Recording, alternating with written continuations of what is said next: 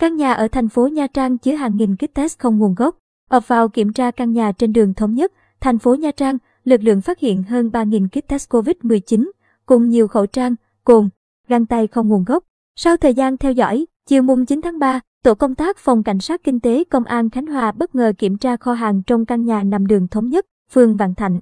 Cảnh sát phát hiện trong 10 thùng ca tung có hơn 3.000 kit test nhanh COVID-19 do nước ngoài sản xuất, nhưng không có hóa đơn chứng từ. Đều do bà Võ Thị Mỹ Trang, quê thị xã Ninh Hòa làm chủ.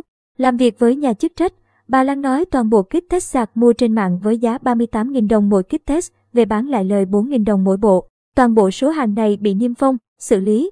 Cơ quan chức năng khuyến cáo người dân nên mua kit test COVID-19 và các loại thuốc tại các cửa hàng có đăng ký kinh doanh hợp pháp. Khi phát hiện hàng giả, kém chất lượng hoặc tăng giá thì trình báo để cơ quan chức năng xử lý.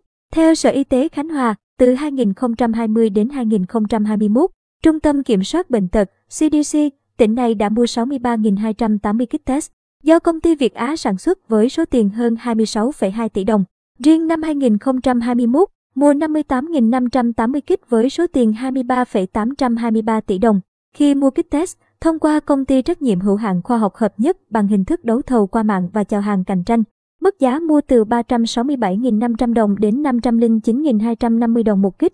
Liên quan tới sự việc này, hồi cuối tháng 2, ông Huỳnh Văn Dõng, 55 tuổi, Giám đốc CDC Khánh Hòa, cùng 9 người khác bị phong tỏa tài sản do có dấu hiệu sai phạm trong việc mua kit test COVID-19 của công ty Việt Á với CDC tỉnh.